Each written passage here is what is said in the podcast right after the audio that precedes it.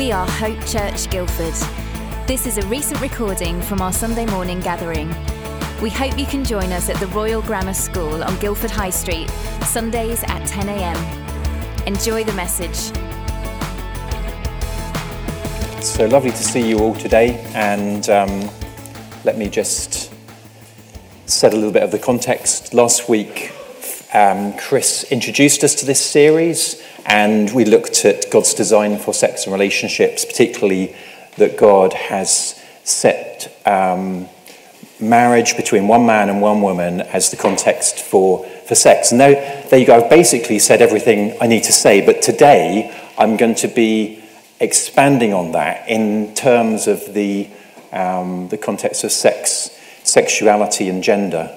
So that's the focus for today. But that's not the end of the story. I'm going to try and cover quite a lot of ground in all of that. But part of this is going to be well, how you know, there's some quite tough teaching in this, but actually, how do we then play this out in, in real life in, a, in terms of our church? And that's what I want to look into next week for single people, um, perhaps because they're, they're called to celibacy because of their sexuality. Um, how do we make our church a wonderful, welcoming community for them? And then in the final week, in a couple of weeks' time, I want to look at uh, that whole broader area of welcome and being a welcoming church. So that's kind of where, where we are and where we're going with this.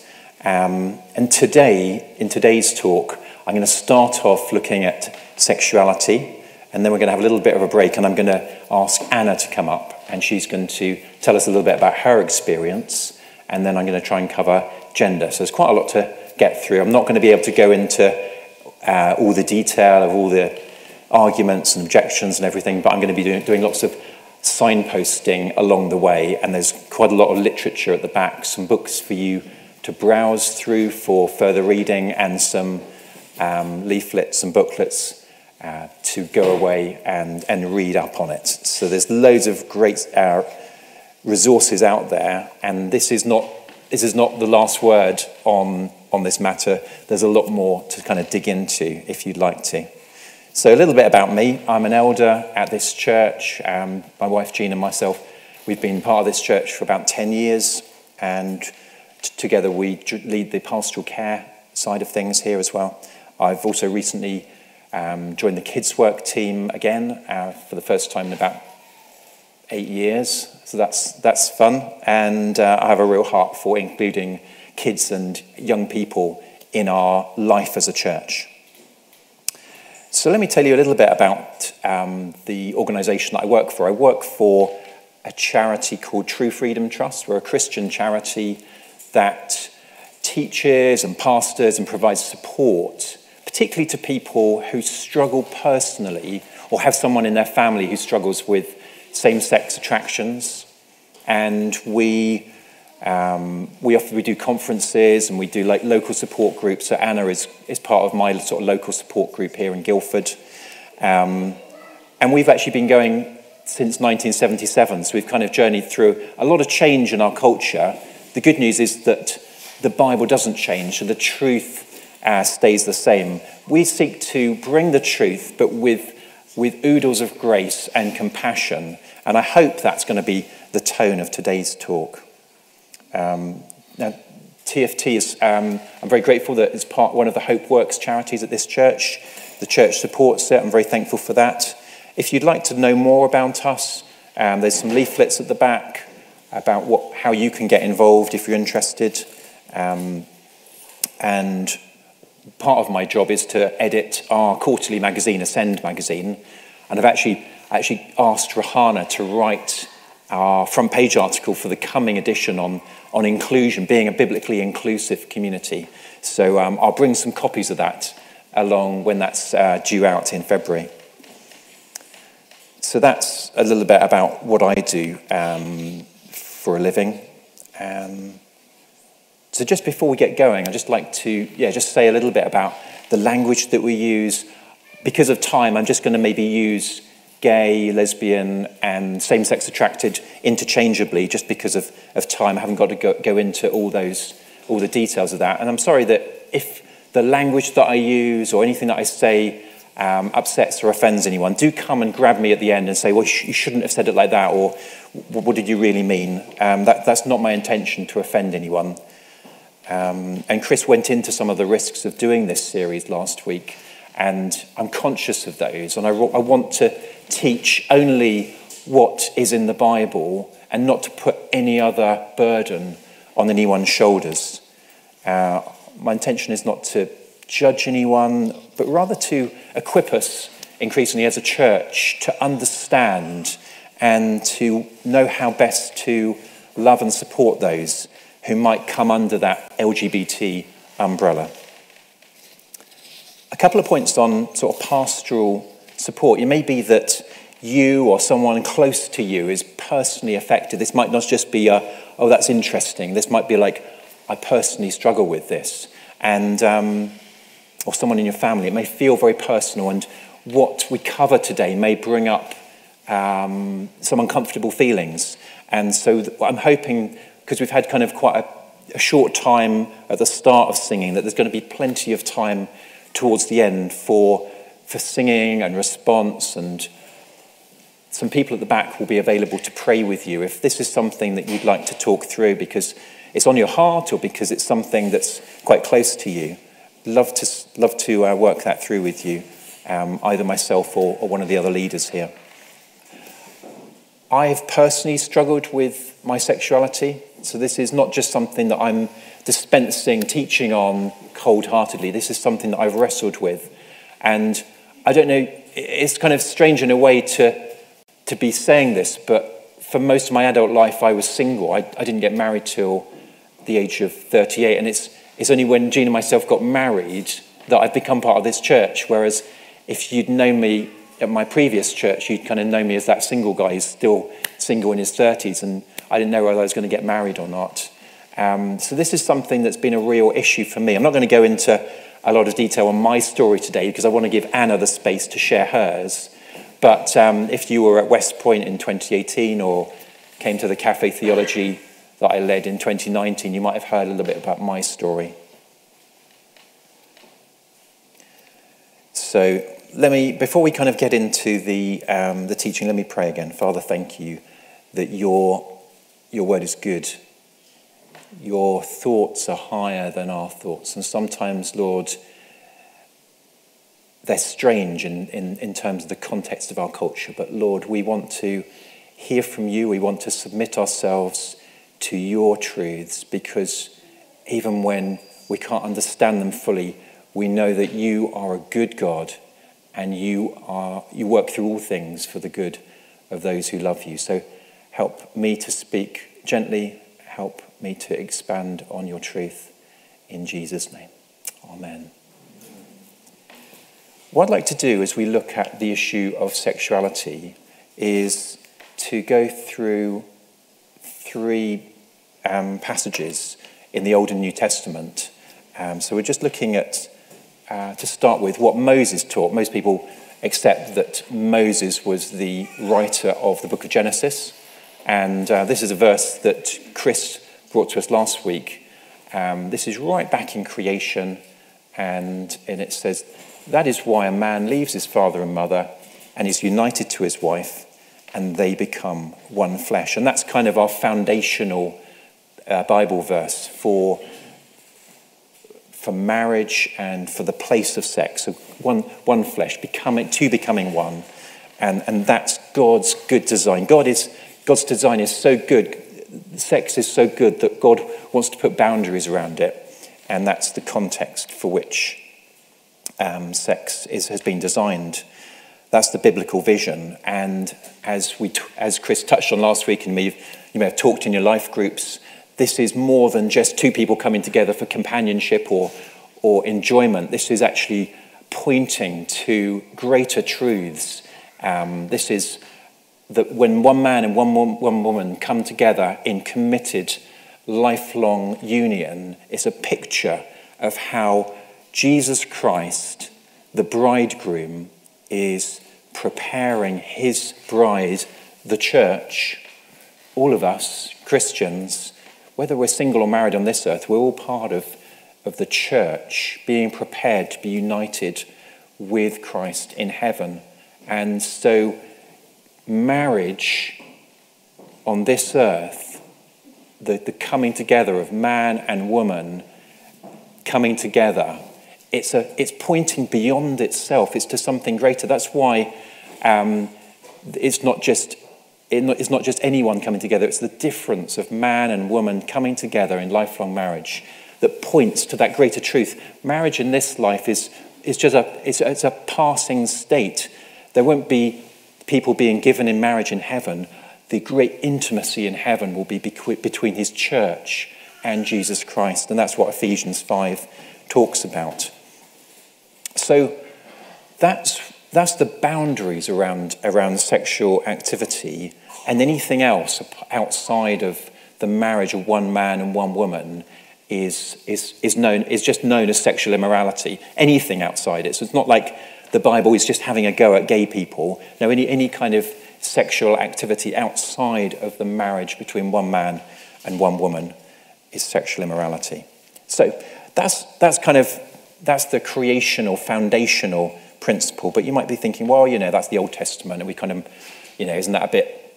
What about what does the New Testament say? Well, let's see what Jesus taught. And I just have to say that Jesus doesn't actually speak explicitly on homosexuality because it was a bit of a given in his Jewish culture that um, this, this kind of this truth.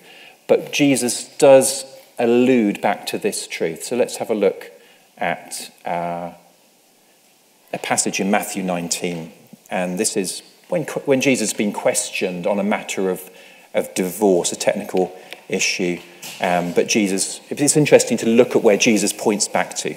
So some Pharisees came to Jesus and they wanted to test him. They asked, Is it lawful for a man to divorce his wife for any and every reason? Haven't you heard, he replied, that at the beginning the Creator made them male and female and said, For this reason, a man will leave his father and mother and be united to his wife, and the two will become one flesh. So they are no longer two but one flesh. Therefore, what God has joined together, let no one separate.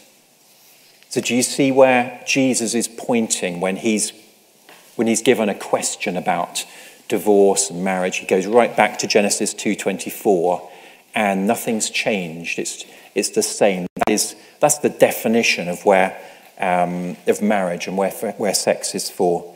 Uh, there's no change, there's no trajectory from Old to New Testament.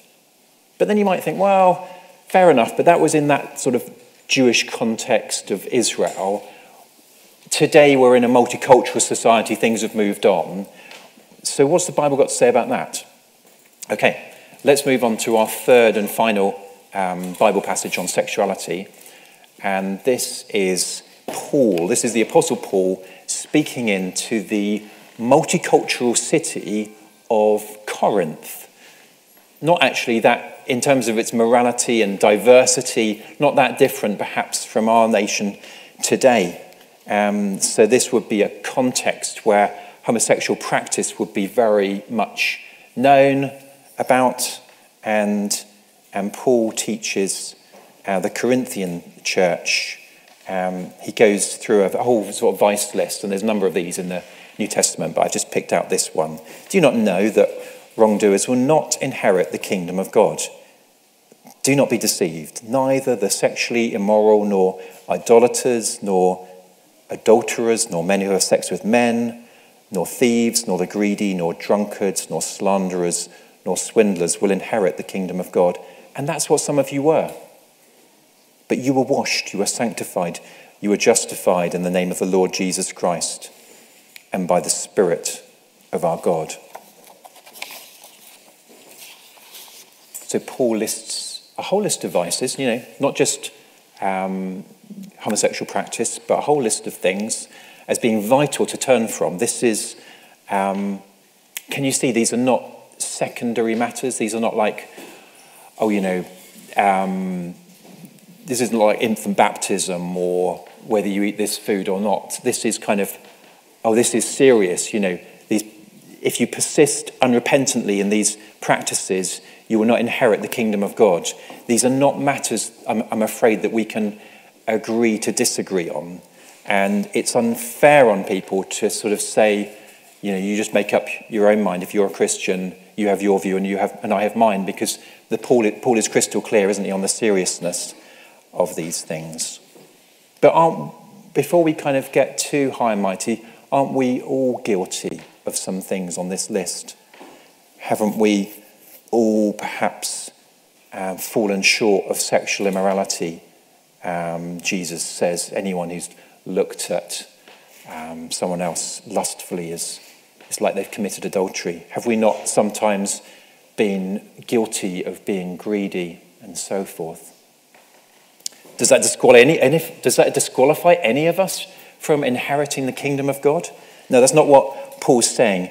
He's saying, let's turn from these ways and trust in Jesus, and then we can inherit the kingdom of God.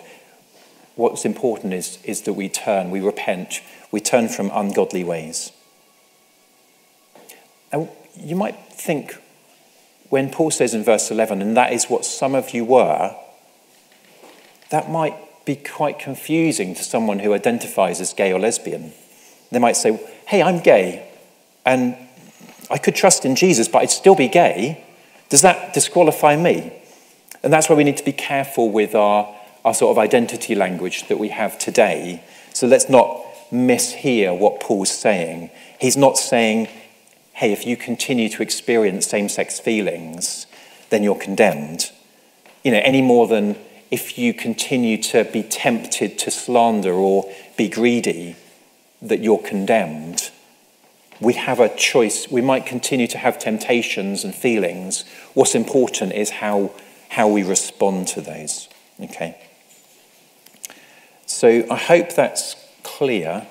Uh, there's, there's a consistent there's a, here's a three C's that I want to just sort of bring out of these passages. It's clear, isn't it? It's clear all the way from creation through to Christ, through to Corinth, that the Bible is clear on what it says about sexuality.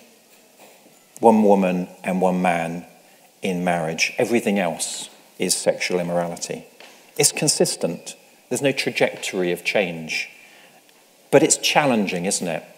Isn't this challenging? It's so different from what our culture teaches today. And it challenges all of us. We all fall short sexually, perhaps, in our thoughts and, and, and, um, and what we entertain in our minds. So that is what I think the Bible says. That's what the, that's what the church um, has, has taught through the ages. But I just want to recognize that other people have different viewpoints on this. So let me just bring this to you. Um, so I, I think there was a broad consensus between church and culture through until about the mid 20th century. And then in the church, liberal theologians started to reject the authority of the Bible and, we, and said, well, yeah, we don't like what that says. Um, we, we reject that. And then subtly different revisionist theologians would then would be people who kind of claim to be Bible believing, but then go through the passages in the Bible and kind of come up with clever um, gymnastics sort of arguments to sort of say, well, this, this, Paul wasn't really saying this, or in the context of, of Corinth, it would be a bit different, or um, all of these kind of arguments. You probably heard them, and I haven't got time to deal with them, but there's good, solid biblical arguments against, against them all. And um, yeah, let me. I've actually had a load of these pastoral papers printed, which are excellent. So I'd really recommend. I think there's, a, there's only about a dozen or so left at the back, but I can get more. And it's um, 15 reasons for why people affirm same sex relations. From a Christian point of view, they might affirm them. And the 15 good biblical responses to that.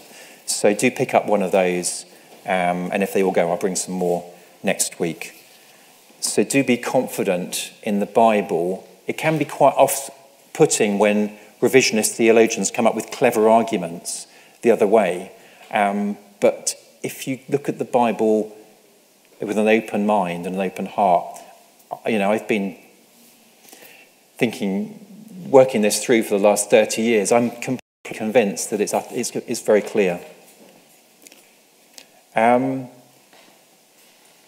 when I grew up, you know, when I went to school in the 1980s, our society was very homophobic. And I was very afraid to talk about my own sexuality. Um, that's, been cha- that's changed a lot, hasn't it? And now our, our society um, very much sort of pushes uh, a lot of LGBT stuff. And some of that is good. You know, some of it, some of it is good that there's no long, there's less bullying, for example, in schools for people who have same-sex feelings. So let's not be um, entirely against that. But I would say it's gone too far, and actually, the hatred of, of gay and lesbian people has been in some ways replaced by hatred of the Bible and what it says. I think people mishear what the Bible is really saying. So that's what others believe. But as I say, I think this is an important matter. I think we need to be clear on what the Bible says. How do we hold on to this clear truth, but do it with grace? Well, I think we, first of all, we refute falsehood. We, we, we challenge the things that people say that are wrong about what the Bible says. And uh, change always begins with ourselves, doesn't it? So we refute prejudice and hypocrisy amongst ourselves. Let's not be a church that, um, that says it welcomes gay people, but then sort of sniggers at gay jokes or whatever. Let's be clear that we are genuinely at heart level uh, welcoming. We go out of our way to love and include LGBT people. Let's be, let's be a church that is like that. And I want to, as I said, I want to go into more detail on how we become a, a community that is one that single people and LGBT people want to come to because they know they're not going to be judged and they know they're going to be welcomed. You might have more practical questions, you know, should I go to a same sex wedding, that sort of thing. We can look at all those kind of things in our cafe theology, um, which is next Sunday evening.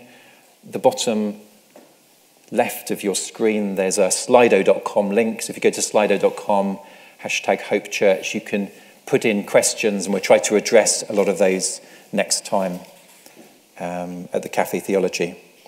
So a few resources. These pastoral papers are great. There's about 15 or 16 of them. They're all free. Um, there's a few sample copies of other ones out there um, going into more stuff on sexuality and gender as well. Um, there's some books as well. Uh, let's see if I've got those up here. Kevin DeYoung's What Does the Bible Really Teach About Homosexuality is good. Goes through some of this Bible teaching and also the common objections to it as well. Uh, purposeful sexuality is looking a little bit more into that sort of Ephesians 5 stuff. What is the, what is the real kind of um, eternal purpose of our sexualities? And then A War of Love, a chap called David Bennett is a he was a gay activist in Australia and now has become a Christian, and it's kind of his personal journey through all of that. And all those books are available at the back for you to have a look through. So, enough of me talking for now. I'd, I'd like to invite Anna to come up. Maybe if you could grab the microphone on your way, and I'd love to ask you a few questions.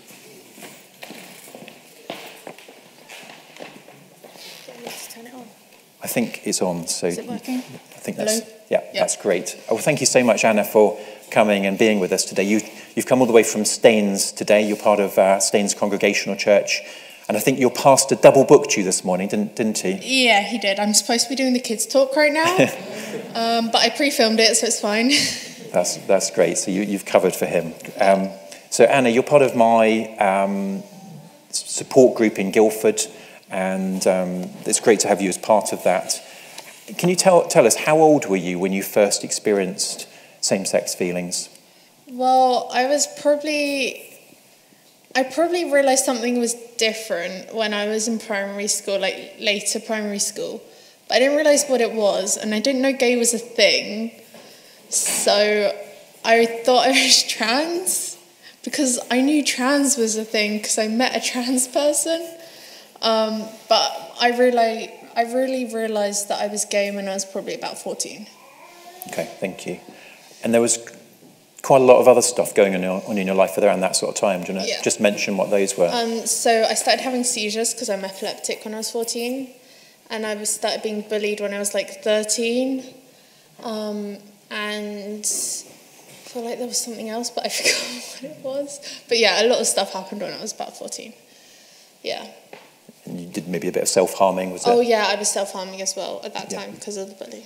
So, yeah. yeah, So a really tough time, and um, you you had a lot of other stuff to deal with, and you kind of maybe just put a bit of a lid on your same-sex feelings at that time. Yeah, definitely. I just kind of ignored it and I was like, it'll go away, it'll be fine. Um, and then it didn't.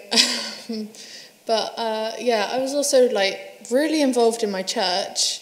Um, I was going to church about three times a week. So I was like, I don't need to, I can just ignore it and it will go away, you know, God's got this. Um, but it didn't go away. So I was like, church or being gay. Um, so I kind of was like, I wanted to go to church and be with my church friends because that was my family. Um, and I didn't really see an option where I could have both. Because that was what I was taught. So you, you grew up in a Christian home, and you were going to church. Did you know with the bullying and stuff that was uh, going on? Did did church feel like a safe place for you? Yeah, it was definitely my safe place. I wasn't bullied at church. Um, a few people in my church knew that I was being bullied, none of the adults. Um, but one of my friends from church, well, from church youth group, she would sit with me on the bus when I was getting bullied so that I wasn't alone. Hmm. Yeah. And a while later, you actually told the whole church youth group about your your same-sex feelings. Can you tell us a little bit about that? Yeah, so when I was about 17, I was like, okay, I should probably. We'd only just had somebody at church, like the week before, we'd had somebody at our church speak about same sex attraction and their testimony. And I was like, okay, so I know they'll be okay. We Every year we had someone um, from um, Living Out, which is another same sex attracted. Is it a company or a charity? Charity, yeah. Charity. Um, speak out um, at our church about like the theology aspect of it and their testimony. And so we, so I was like, I told everyone my test, like, not my testimony, that I was bi, that I had feelings for both, even though I didn't. I was like, it's easier. They're like, okay, cool, yeah, you can date guys, it's fine. And I was like, I'm not going to act upon it, even though that was not true. and then um, one of my friends just goes, You should really talk to your friend Lucy. Um, and I was like, Why? And they're like, You should check her Instagram. And so I just went on Instagram and she's 100% dating a girl. She has not come out, but like you can see. Um, and so I messaged Lucy and I told her, and um, she was like, "Oh, I should probably tell you that I've got a girlfriend." I'm like, "Yeah, I've looked at Instagram," and she was like, "Is it that obvious?" I'm like, "Yeah, everyone knows." And she was like, "Oh no." And um, yeah, so that's how I came out to all my church friends. And then about six months later, I came out to my entire church. Um, but I had to tell my parents first, which was a fun conversation. Um, That yeah. was the night before. That was the night before, yeah. I didn't give them any warning. I was just like, so tomorrow I'm going to tell the entire church. So I figured I should tell you first. And what was that like for you and for them? Um, it was the worst conversation in my life. Because I was like, yeah, you're. Because at this point, I'd, I, I'd stopped the whole like bi thing. I'd said that I'm like only into girls, which is, you know, true. Um, so I was like, yeah, you're probably not going to have. Because they were like, but we're not going to have grandkids. Are you sure about this? so they were, they were really upset. And they're like, do you have to tell people? Um, and yeah, they, they didn't like it. But but then you told the whole church, and then Yeah. what? How did the church respond to you the and church your parents? was really supportive um, and really loving. There was one not great comment to my mum. They didn't even say it to me. They said it to my mum. My mum was really upset, especially since she only found out the night before. Um, so she cried, and um, that person was told by my pastor that um, even though he'd been there for 40 years, he was told that um, what he said wasn't biblical and um, he needed to think things over. And if he didn't apologise, he would be asked very kindly to leave the church. So people sort of stood by with you and, and stood yeah. up for you. That's great. And now you're, you're here, you're standing up, sharing your testimony in front of a whole church of strangers. You've recently started at, at Bible College. Um, you're co leading a mental health support group at your church. How has God sort of led you through all of this? Um, I don't know. by uh, standing by me, I guess. Yeah. Um, I think it's just prayer. Like, I, there was a lot of times when I would be like in a ball in my room, crying. The first time I ever spoke to anyone from TFT, I was in the corner of my room in a ball. And I didn't want to deal with it. And then, yeah, I was literally in the corner in the ball between the wall and my bed. I don't think I told you this. and I was like, I don't want to be here. Um, and then, yeah, I think a lot of like prayer and worship and just leaning on God in the hard times. Thank you. What would you say to someone who says that, you know, a call to a life of celibacy is too much to ask? I don't think it is. Paul was a, Paul was celibate. Um, Jesus was celibate. And I think friends are really good. um, family's really good. Some people I know lost their family when they became, when they decided to make the celibacy decision, and their friends really rallied around them, their church really rallied around them. And sometimes it's really hard when you're celibate. It sucks, I'm not going to lie. Um, if there's anyone in this room who thinks they might, God might be calling them to celibacy, I'm not going to lie, it sucks. um, but I've also found that I have some amazing friends who invite me around for dinner when I'm feeling lonely. And I've literally slept on people's sofas when I don't want to be alone. So, yeah. Hmm. Thank you so much, Anna, for sharing with us. It's been really powerful. Can I pray for you? now. Thank you. Father, thank you for Anna. Thank you for her courage in coming to share with us today. I pray that you would continue to sustain her and give her friends and encouragement and a church that is supportive and uh, help her to keep going. And thank you for the way in which she is showing us. Um, she's an example to us of what costly discipleship looks like. And Thank you for the way in which she points us to the life to come, to that future um, with, with Christ, preparing ourselves to be with him in heaven. I pray for your blessing and protection on Anna in Jesus' name. Amen. Thank you so much.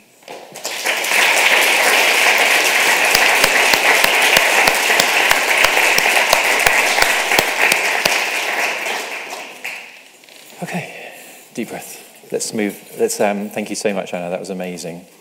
Um, let's say something about gender. Again, um, just want to say that, you know, that again, there's, there's a risk of me saying things the wrong way and offending. I'm sorry if that's the case.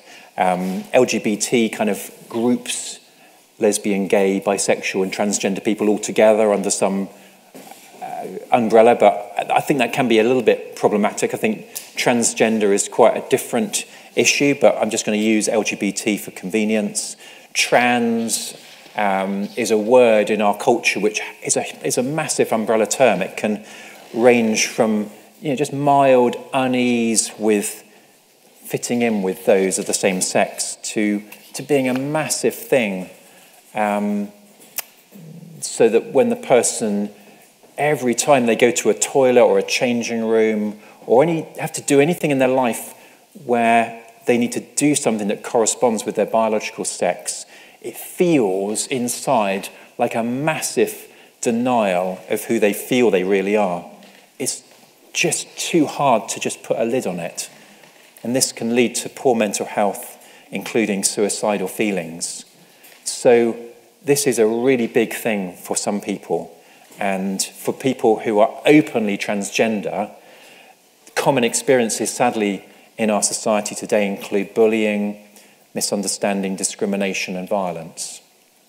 So it's, um, it's a really tough area, but it's also a big, a big sort of umbrella term. Um, let me get into a, a few definitions because it's important to know kind of what we're speaking of here sex, gender, what's the difference? Well, let me first uh, explain what I mean by biological sex. I'm not a doctor, but I understand that your biological sex is medically defined uh, in our chromosomes, and this affects the, our anatomy and the development of our bodies during puberty. And for the vast majority of people, their biological sex is clear. Now, there is a, a rare collection of medical conditions known as intersex, and in some of these conditions, the biological sex of the person is unclear. But, and it's very important that we're really understanding and accommodating towards these people. They are a tiny minority of people. The vast majority of people today who are questioning their own gender do not have intersex conditions. Their biological sex is clear in their bodies and in their chromosomes. So I can point you, if you're interested, I can point you towards further reading on intersex conditions. Again, that's a whole, that's an umbrella term of a number of medical conditions. It's quite complicated. Um, but what I'm addressing today from this point onwards is where someone just, I say just, I don't mean just, where someone feels that their gender is different from their biological sex. And this is, um, in terms of a medical diagnosis, this is what's known today as gender dysphoria. There we go, biological sex. And let me, let me secondly define what I mean by gender. Gender is essentially how we present our biological sex before other people in the context of our culture. Gender is how we present our biological sex before other people in the context of our culture. For example, men and women present themselves differently in appearance, and I'll, come, I'll be coming on to this in a little bit later. But there's a huge amount of freedom in how we dress, get our hair cuts. You can generally tell from, from people how they look, whether they're male or female. Also, another example is, you know, there's certain places as a man that I cannot go because I'm not a woman, and vice versa, if you're a woman. In terms of listening, um, an interesting Christian writer who's a psychiatrist Mark Yarhouse has said if you've met one transgender person, you've met one transgender person. Um, what that means is they'll just say, just hear someone saying, "Oh, I'm trans," and, and think you've, you've put them in a, um, you know, in, in, in a category, and you know what they're saying. So it's really important to listen to what they're really saying. And the other thing on listening, I want to say is, let's be. There's so much in our on our media and in our culture, the culture wars and there's so much vitriol, isn't there? Let's be distinctive from that. Let's really listen to people and not jump to judgments. So that's my little preamble, and uh, but important. And now I want to um, introduce a few Bible verses um, to look at what the Bible has to say on gender. So Genesis 1:27, again, right at the beginning of creation, really foundational. God created mankind in His own image. In the image of God, He created them male and female, he created them. So, right at the start of, create, of creation, God created humankind with, I'd say, three fundamental features. Firstly, they're made in the image of God. Secondly, we're made male and female. It's very foundational. The two sexes are foundational to who we are. And thirdly, we are embodied that, what that means is just, we, we, have bodies. We're, we're embodied spirits, but we're not just spirits. Um, Genesis 2 7 says, The Lord God formed a man from the dust of the ground and breathed into his nostrils the breath of life, and the man became a living being. Our bodies are a good and important part of who we are, even if we're not always happy with them. Now, it has to be said that there's not so many clear biblical references to gender as there are for sexuality. There's no, you know, the word transgender never appears in the Bible. It hadn't been invented then. Um, you might debate the references to eunuchs, but the assumption through the Bible, I think it's fairly clear, is that there's two genders and that they're God given. Also, the Bible doesn't distinguish between sex and gender. Whenever male and female is spoken of, sex and gender can be taken to be the same thing, meaning taken as one, I mean. And the other thing, you might think, well, you know, Stuart, what you said on sexuality was pretty clear from the Bible, but this, there's, not that, so there's not so much on gender, so I'm kind of a little bit more relaxed on that.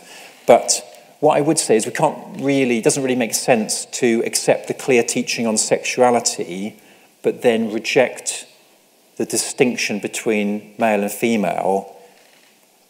If we can self determine our gender, surely this undermines the biblical teaching on sexuality. You know, if I were to want sex with another man, but I could just redefine myself as a woman, then that would be like a loophole, wouldn't it? And that God doesn't create rules with loopholes like that. So there we go. That's our foundational verse, Genesis 1:27. And I also just want to look at this verse. A woman must not wear men's clothing, nor a man wear women's clothing, for the Lord your God detests anyone who does this. Deuteronomy 22:5. Now, there's some Old Testament laws that were just for the duration of the nation of Israel, like the food laws. God called them to not eat pork, etc., to set them apart from the other nations. That was for a time, and then it was clear that um, Jesus had sort of set people free from those laws. Um, so they were for a time. But we can't dismiss laws like this that link back to the fundamental differences that God has established in creation. We can't dismiss them in the same way, it's different. Okay, let's look at this verse 5. Now, I don't think this is saying it's wrong for a, I know, a man to put on a dress when he's in the pantomime or something for a bit of fun. Um, in our culture now, it's fine, isn't it, for women to wear jeans and, hey, men can wear skinny jeans now, apparently. Um, times and fashions change, don't they? Um, everyone's looking around there, to see who's wearing what. In different cultures, men and women have different ways of presenting themselves. I think what this verse is getting at is when someone is unambiguously presenting themselves as the other gender. Now, it's not for me to list the hairstyles or the clothes that men and women should wear. We have a huge freedom to express ourselves in our clothing. You know, even if I am the sort of person who just goes and picks the next polo shirt off the hanger in the morning. Um, many people love to express themselves through what they wear, and that's great. I, want, I think what God's getting into in this verse is that intentional rebellion against our God given gender through what we wear before others. He doesn't require us to dress uniformly, but He wants us to receive our God given gender. I hope that's clear. Because to undermine all the differences in, between the genders undermines that foundational difference in how He made us back in Genesis. In the image of God, He created them, male and female, He created them. God wants us to receive our gender from Him, which for the vast majority of people is clear from their biological sex. Now, having said that, we need to res- that we need to respect our God-given gender differences. I want to make a few important pastoral points. For someone who feels that their gender is different from their biological sex, this is a hugely distressing experience. Now, Jean and I have a friend outside the church for whom this is the case, and this person has struggled with shame and suicidality it's so important for us to listen, encourage, and affirm the person in the right way. If we know someone who's struggling in this area, we need to do lots of reading and to get clear ourselves on the, the language so that we're not being offensive or ignorant. Get some understanding of what it's like to feel this way. And there will be lots of practical questions around use of toilets, mental health support, pronouns, names, and so forth. Now, there is a range of viewpoints among thoughtful Christians on how to accommodate another person's feelings of gender dysphoria. And I think there's quite a lot we can reasonably do to accommodate and ease these feelings without going as far as gender reassignment surgery or puberty blockers. And I'd say we need to take young people seriously, particularly young people who are kind of working this through, not just dismiss them with a simple phrase like, oh, you're just going through a phase. Let's get rid of gender stereotypes. Now, one of my sons has recently taken up knitting, and I love it that he's young enough that there's no one has told him that this is stereotypically a girl's activity. He loves it and he's getting on with it, and that's great. It's great that girls have more freedom these days to play things like football. And challenging these stereotypes is important in helping, particularly young people, in developing both a healthy sexuality and a healthy sense of gender. I was speaking with a member of True Freedom Trust recently who used to be a male ballet dancer, and sadly, he was told by other boys at school that he must be gay because he wanted to dance. And guess what? He developed same sex feelings and lived as a gay man for a number of years. And I'm not saying that was the only factor in his emerging sexuality, but we don't help young people when we impose unbiblical expectations on them, what they can and can't do, just because they're, whether they're male or female or female. And this can be a thing in churches, can't it? Sometimes it can be, you know, fine for men's groups to go hiking and for women's groups to go craft, to do craft. And and that's fine if they want to do, but let's remember the women who want to go hiking and the men who want to paint or knit or whatever. Let's have, have room for them.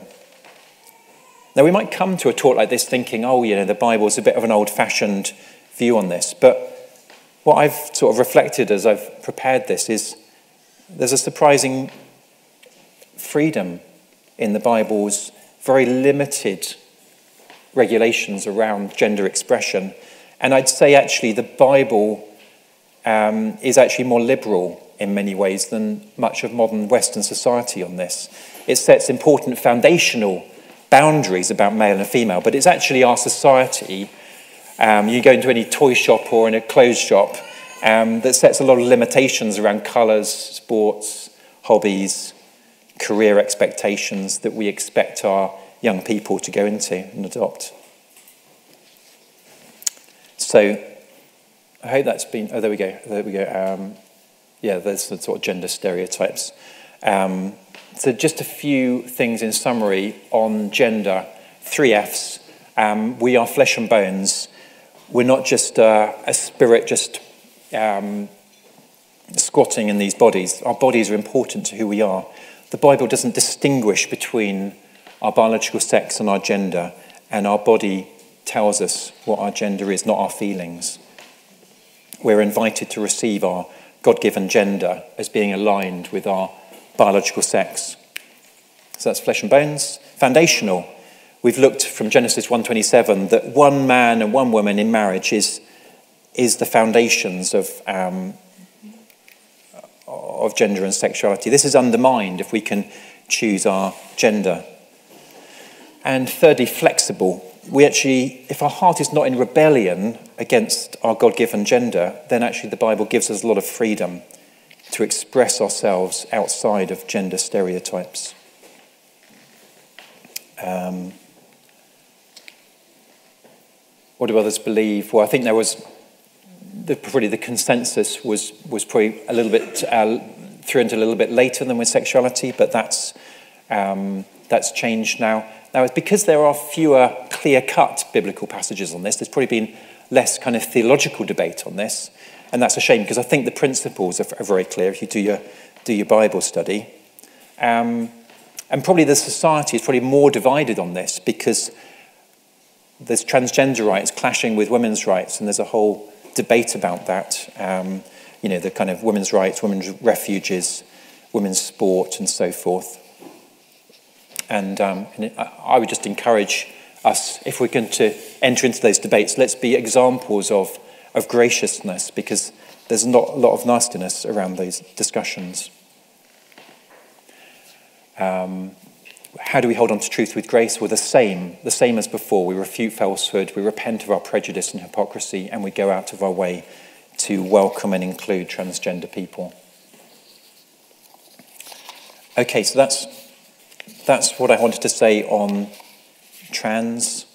Um, loving LGBT people. I'm going to be going into a lot more detail on this over coming weeks. But briefly, let's welcome the person, look beyond the labels, let's overcome prejudice, let's repent of when the Christian church has been homophobic or transphobic or rejecting or judgmental. Let's be prepared, let's read books, pick up some stuff at the back on the way out, and be patient and, and consistent with people. Let's um, let's give people the time and the space for the Holy Spirit to bring change in their lives. let's be consistent. Um, let's not be coming down on a gay couple when actually we're kind of fairly relaxed about a straight couple who are sleeping together before they get married. Because LGBT people will sniff out hypocrisy at a mile. Okay. So, some resources. I'd really um, there's a copy of this at the back. I'd really recommend it. It's a, by an American chap called Preston Sprinkle, embodied, and it goes through the biblical principles, but also kind of gets into all these practical matters about um, pronouns and changing rooms and stuff. That's really good. Um, there's there's pastoral papers about transgender as well. Um, so do some reading because I think is a complicated area, and the more informed we can be, the better. So there we go. That's I want to kind of allow a time for response, and I want to wrap up. Um, I hope that's been helpful. Um, and over coming weeks, we'll be looking next week at singleness and community. If we are asking people, because of what the Bible says, to lead a single celibate life or to hold back from gender reassignment surgery, that's a big thing we're asking. Um, we need to make our churches places where it's plausible to live that out, where we can have welcoming, meaningful family and community. So then we'll be looking at welcome and outreach in our fourth and final time. The church in this country sadly doesn't have much of a reputation for being welcoming to LGBT people. I hope that Hope Church can be a place where we are known to be a welcoming family of people. So I might have raised more questions than I've answered today. Come and grab me. Anna's also willing to chat later. Um, if I've, again, if I've said anything that's been offensive or said it in the wrong way, I'm sorry. Do come and correct me afterwards, please. Um, there's the Cafe Theology coming up next week, so pop your questions on the slido.com and we'll try to answer them next Sunday evening. Let me pray as we, as we move on. Father, I just pray for anyone who's been personally affected this morning, that you'd um, help them to get the support and prayer that they need. Help us to repent of any ways in which we've mistreated LGBT people. Equip us, Lord, with truth. Give us wisdom and give us loads of compassion, I pray. In Jesus' name, amen. Okay, so you're welcome to, to seek out prayer at at the back. There'll be people willing to pray with you. Now, James is going to lead us in a prayer called God of Justice now. And you might want to use this as a, um, a prayer for a prayer of commitment to stand with those who are hurting, perhaps because they've found Christians uncaring in the past. So I just invite you to, to join in with that uh, in this time of worship. Thank you very much.